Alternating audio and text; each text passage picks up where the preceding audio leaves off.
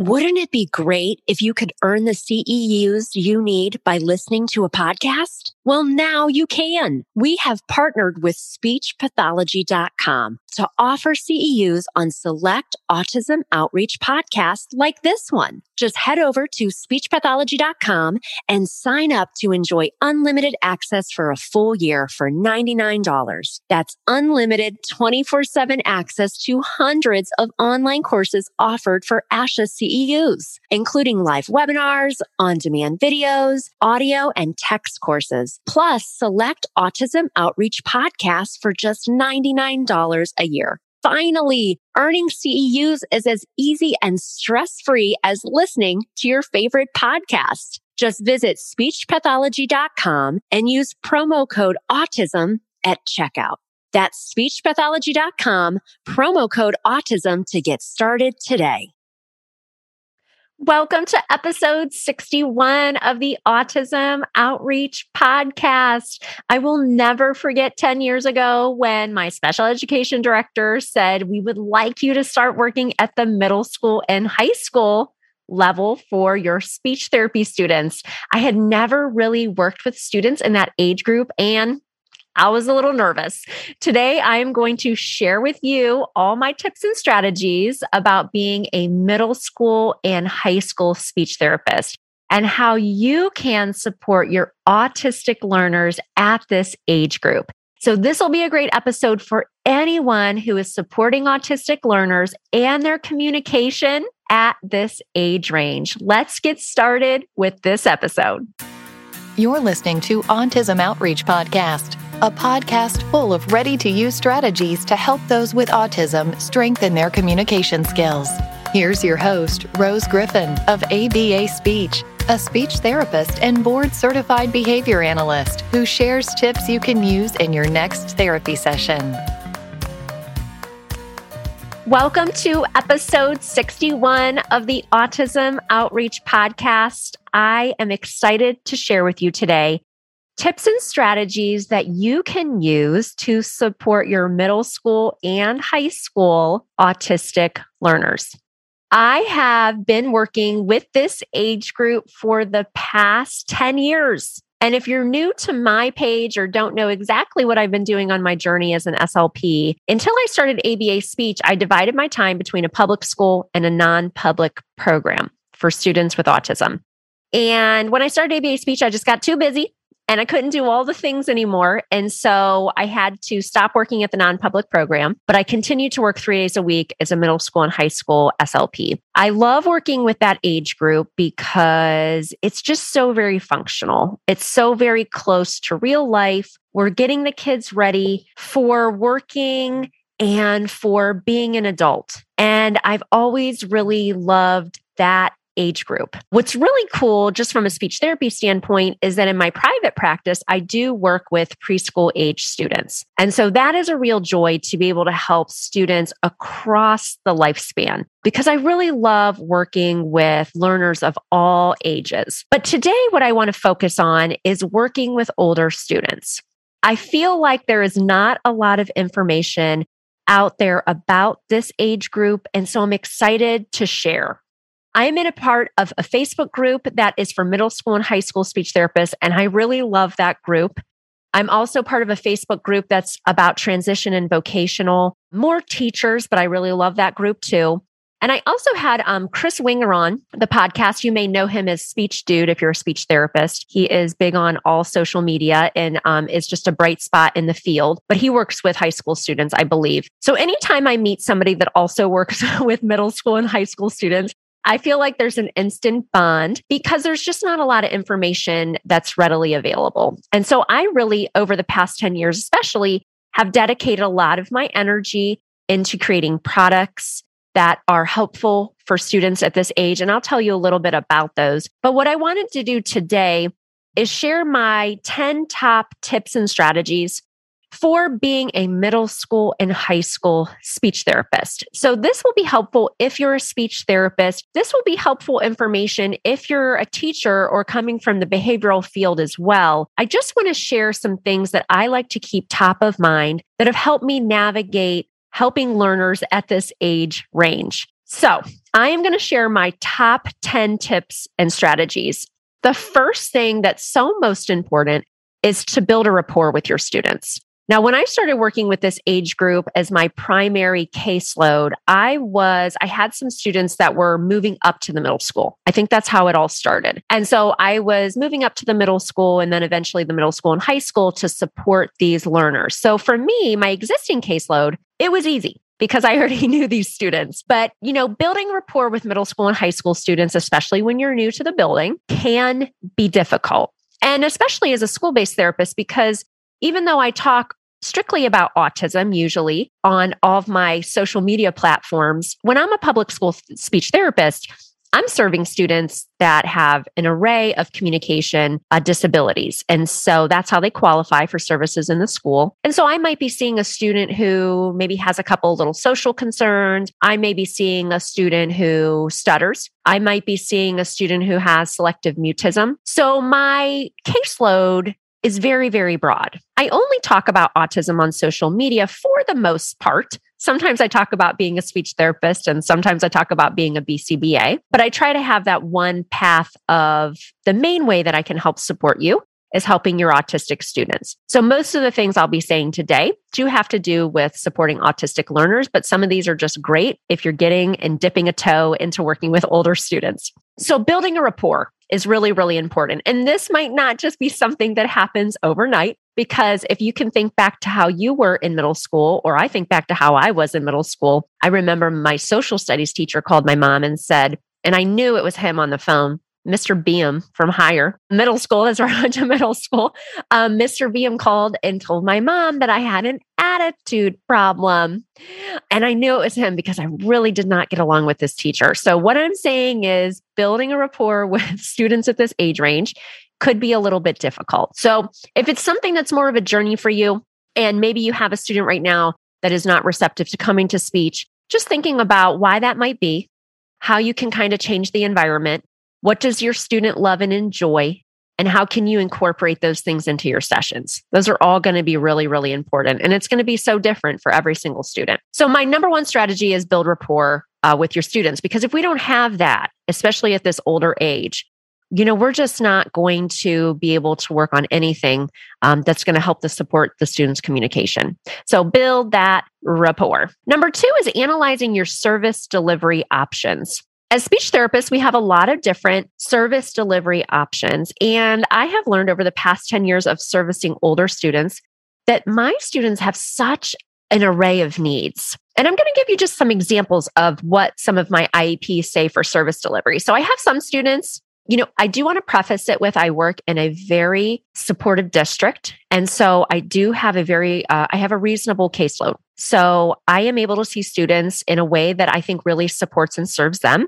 And I do have support from administration to do so. So I do want to preface it with that. If you are working somewhere and you really are bombarded on your caseload, I understand that there are some environmental barriers, but I do want to preface it with that. But I do want us to think about, you know, some students may really benefit from a one-on-one, one-on-one setting. I do have some students with high support needs and I do see a couple students one-to-one. So some students I see in my therapy office, I do have a therapy office. Um, and some students I go into the classroom and I work with them in the classroom one to one, which is nice because then I can build a rapport with the paraprofessionals that are in the classroom. And when I was working in a non public program, I could build rapport with the RBTs, registered behavioral technicians, one on one support staff. And that's really important because a lot of the times those members of the team are supporting my communication goals on days the student doesn't have therapy. Other ways that I see students, small group in my therapy office, not so much with COVID anymore. I try not to do that just from a safety standpoint because my school district has been back in person since COVID essentially started. Small group in the classroom. I go into the classroom. Group therapy is my absolute jam. It has been for 20 years.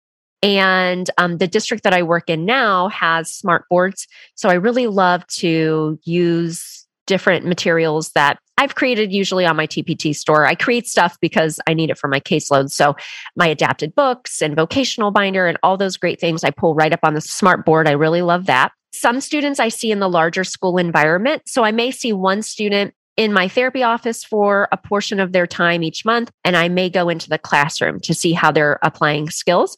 or I may observe them at lunch or during their gym to see if they're applying what we've discussed in our small speech therapy lessons. I have delivered services by co treating with an occupational therapist. That was really a bright spot for me.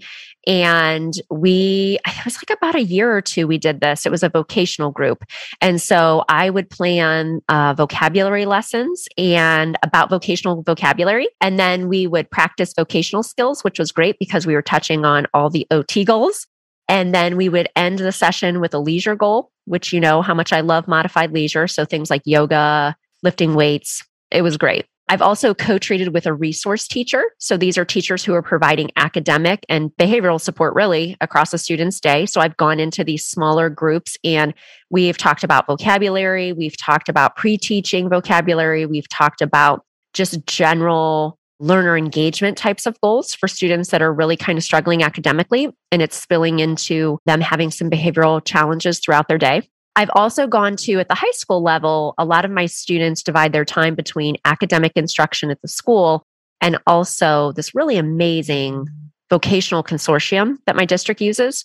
And some of the students will go offsite to this school and they'll learn job skills.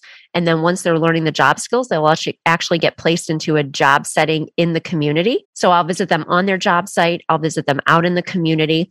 And their services may really differ. You know, they may be just once a month, they may be quarterly. A part of my job at the high school is really consulting with the team, which is nice because I do work in a smaller district. So a lot of these students I have known their entire educational career, uh, you know, like from middle school beyond. So I can help with that transition piece, which may not always be the case, but that is kind of a plus of working in a smaller district currently. I definitely serve as a consult for some students and making sure to touch base with the team of teachers which that can be such a barrier at the middle school that I work at. The teachers meet all as a grade level team. So I'll go into team to talk about different communication needs.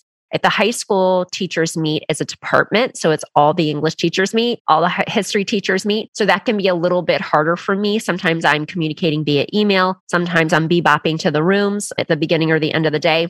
But I always try to touch base to let people know I'm a part of the team. I'm here to support communication. And it can just get trickier as the student gets older because there's so many different players on the team. The teams get much, much bigger as far as different providers. And so that's actually my third strategy. So, number one, build rapport. Number two, analyze your service delivery because there's a lot of options out there. Think outside the box for your students. And number three is know who is on the team. So, there are a lot of different outside providers. So, I have some students who I have some students who are getting outside uh, ABA services. And so I might be consulting with a BCBA. There, I have some students who might be getting outside speech therapy services. So I consult with them. I have some provider, I have some students who have advocates on the team. So they might be a part of the meetings. And then as my students progress into eighth grade and high school, there are going to be adult service providers there. There are going to be vocational coordinators there. And so I try to make sure I just know everybody who's on the team, which may seem easy. But as your students get older, there's going to be a lot of different choices because as a student turns 14, we know that by law, we need to have that transition piece on their IEP. And so that usually means that different providers are going to be talking to parents and the student about different options and about different tracks once they get into to high school. Number four is to focus on independence. Boy, this is a big one. It's going to look different for different learners. So, you know, I have one student who, well, a couple students who, you know, I do see in my speech therapy room. And we work on their independence by just navigating the school environment independently.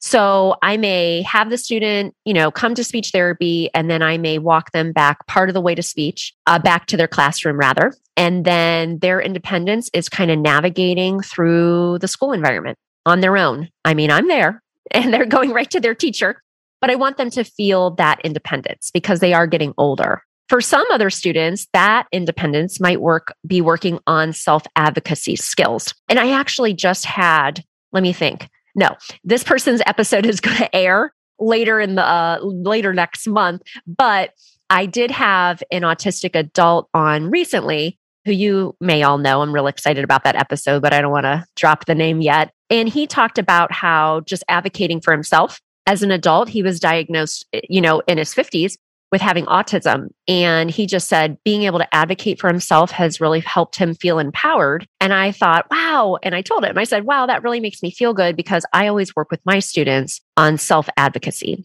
So, for my students who are able to let their team of teachers know that maybe they need a mask break or maybe they need just a break to walk around the, the room. These things will be written into their IEP. But for our students to tell their teachers, either by writing, I have some students who it's sometimes they're writing, sometimes they're verbalizing, sometimes they're using a device. But being able to advocate for what they need to manage throughout the day is something that we always work on. So that independence is going to look different for different learners, but it's always something in the back of my mind that I'm thinking of. Because when I start working with students in middle school, I am thinking about them being an adult. I am thinking about me seeing them in the community, out and about, and do they have a job? How are they communicating? Are they able to have leisure skills? Are they happy? Are they independently communicating and advocating for themselves? And that work all starts in our therapy rooms and our IEP meetings. So, number four, focus on independence. Number five is to think about creating shared goals. So I work really collaboratively with the classroom teachers that I work with. So resource teachers and also with more self contained teachers, as you may call that, students with more high support needs. And so I have really gotten into the habit over the past probably five to 10 years of writing a shared goal. So I may have some individual goals and the teacher's going to have some individual goals, but we may have these shared goals because we know that when we work together collaboratively and have a more narrow focus, that we can really help our students make so much more progress and help them become independent communicators, which is always my vision for my students. So, creating shared goals, what it might look like is some examples. I have students who may have a vocational goal. And so I may help the teacher develop that goal. I may support that goal as well. And I may support that through communication invocation. So, you know, is the student able to ask people in the community for help if they need it with a job? Is the student able to say that they're done with that job and that they need more work? Different things that they're going to need, need to do in the real life vocational setting. We start to set goals on that together now. Another area that I've set goals that are shared goals are leisure goals. So, leisure goals I talk about a lot because I think they're so very important to our students' overall happiness and joy and communication across the lifespan. And so, um, I've worked with teachers before where we've set a leisure goal. And so, it might be the student is going to engage in a game or some type of cooperative activity. So, that could be yoga, that could be modified Uno, that could be something of that nature. And I do it when I'm in therapy with the student in group and the teacher may run that once or twice a week in a leisure block that they have in their classroom. Number six, analyze the function of your goals. Why are these important across the lifespan? I remember being a 23 year old, maybe 24 year old speech therapist I was working at the Cleveland Clinic and it was a specialized program for autistic learners. And I remember having special education directors come to our meetings and they scared me at the time because they were asking really important questions like, why are you working on this? And why is this important? Um, and here I was 23, 24, just out of graduate school feeling extremely nervous. But I think those meetings made me feel really confident now, 20 years later, about my why about why I want to work on stuff because even 20 years later, you know, I will be in meetings with lawyers, advocates, people outside providers um, who may be asking me why I'm working on something and how did we come to this as a goal. And so you have to really start to feel confident with describing your why and what your vision is and what your scope and sequence is for your goals. If you don't truly understand why you picked that goal, if you don't truly understand how that's functional for your student across the lifespan, that's okay. But it just means that it's something to dialogue with. You know, I have some resources at ABA Speech. I'm going to give you a link in the show notes that is my email. You can definitely sign up for a discovery call, which is just a 15 minute call um, with me if you have questions, because I feel like there's just not a lot of info out there and something that I would love to do down the line is to create a course that would be geared towards students who are in middle school and high school. So we'll see. You guys let me know if you think that would be helpful. All right. So, number six, analyze why you're working on what you're working on. Super important. Number seven, consider working on communication as it relates to vocation and leisure. So, vocation and leisure are something that are super important as we get older. I mean, I always analyze my own life and I think, okay, I have my job, I have my business, ABA speech, I spend time with my family, I like to jog on my treadmill, go shopping. Like, these are the things, do TikToks, you know, if you're following me, these are the things that I like to do for leisure. And I want to make sure that my students feel really comfortable communicating in those same realms of what is going to comprise their life. Usually we have some type of competitive employment that we want our students to have. And I want them to feel comfortable communicating in that area. And then we also have leisure. What do we do when we're not at work? What do we do when we're in unstructured activity? Um, sometimes our students struggle with finding things they love and enjoy. And so I like to think about my services within that framework. You know, what can we work on for vocation?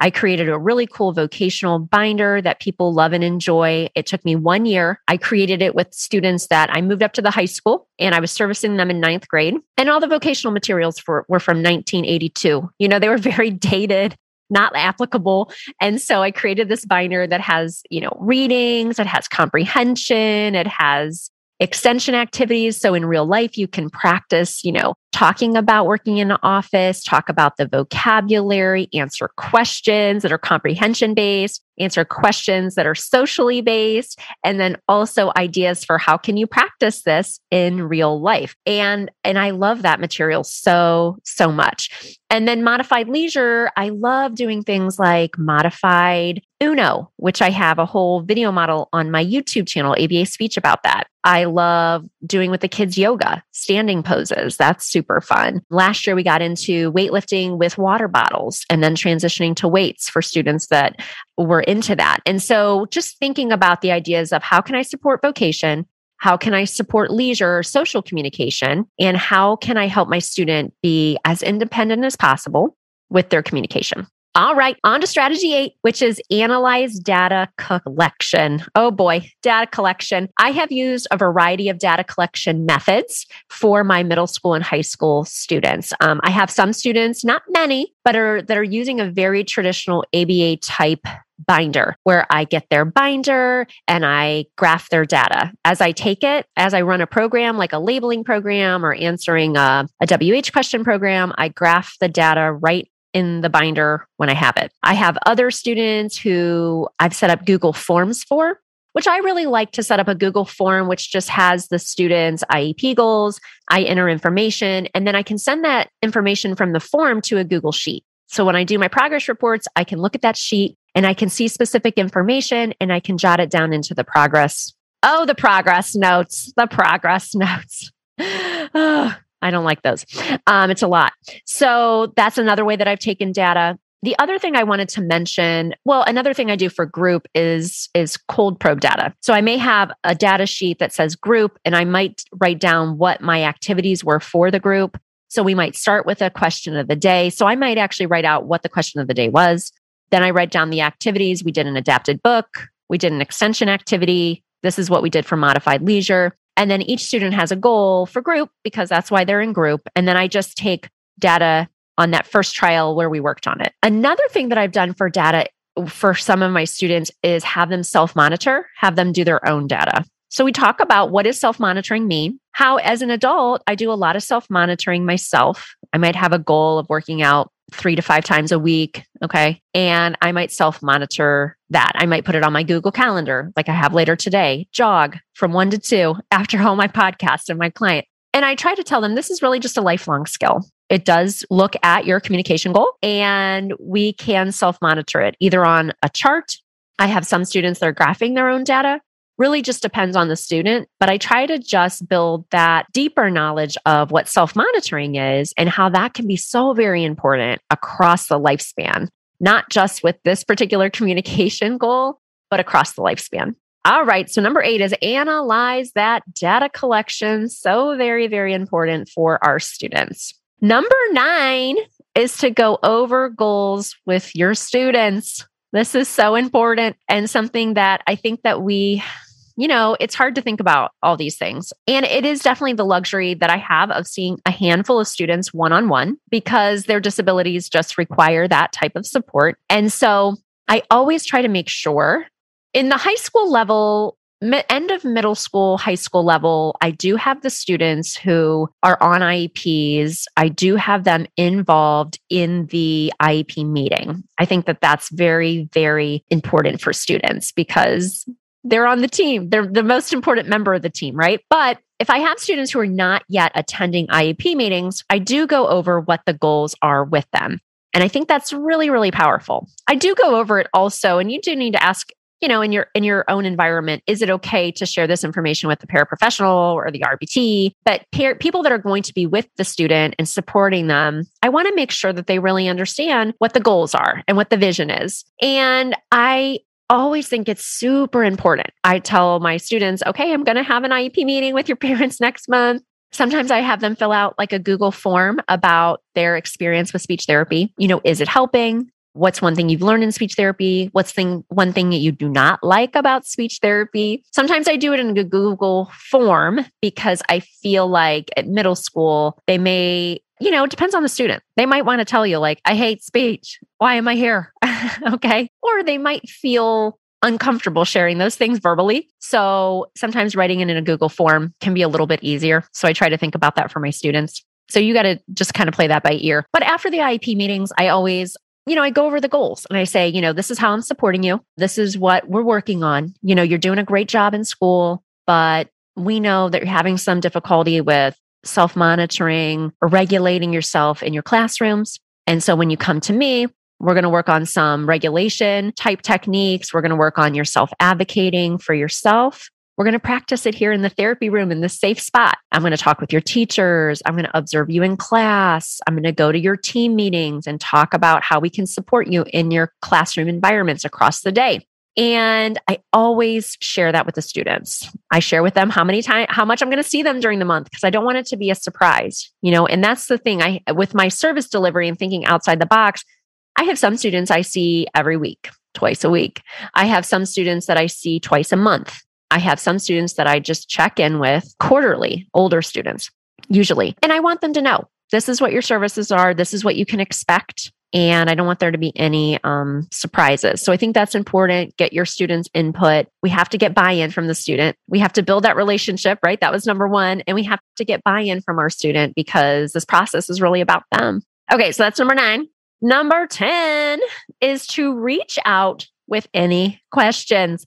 I would love to talk with you about resources that we might have at ABA Speech. I have my vocational skills binder, which I've created for students, which are more life skills support.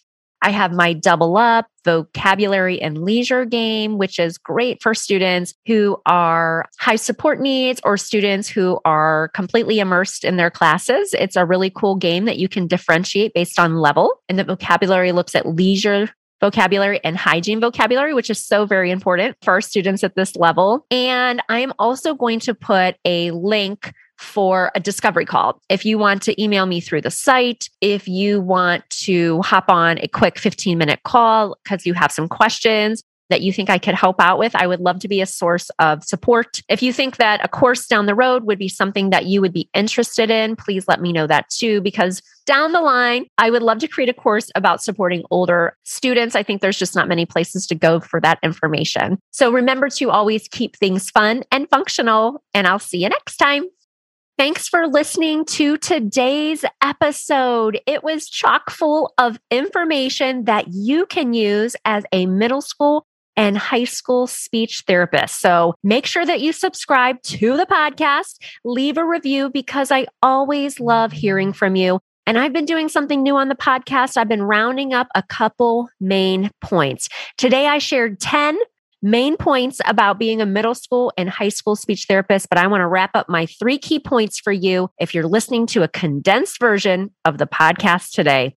Number one is to build a rapport with your students. That is so very, very important middle school and high school, and really for all age levels. Number two, think about your service delivery options. Sometimes we need to make sure that we're thinking outside of the box to help our students. And number three is to focus on independence. So whether that means that your student is walking back to their classroom on their own, or whether that means that your student is advocating for their needs and their accommodations across the day with your structured support, we want to think about helping our students advocate for themselves and be independent on their road to adulthood. Make sure you subscribe to the podcast, and I'll see you next time. Thanks for listening to Autism Outreach. If you enjoyed the show today, make sure to subscribe so you don't miss an episode full of actionable strategies you can use in your therapy room. Write a review too, that would mean so much to me. I always love hearing from you. Have a specific topic that you want included on a future show? Reach out over on Instagram, ABA Speech by Rose, or visit me at www.abaspeech.org.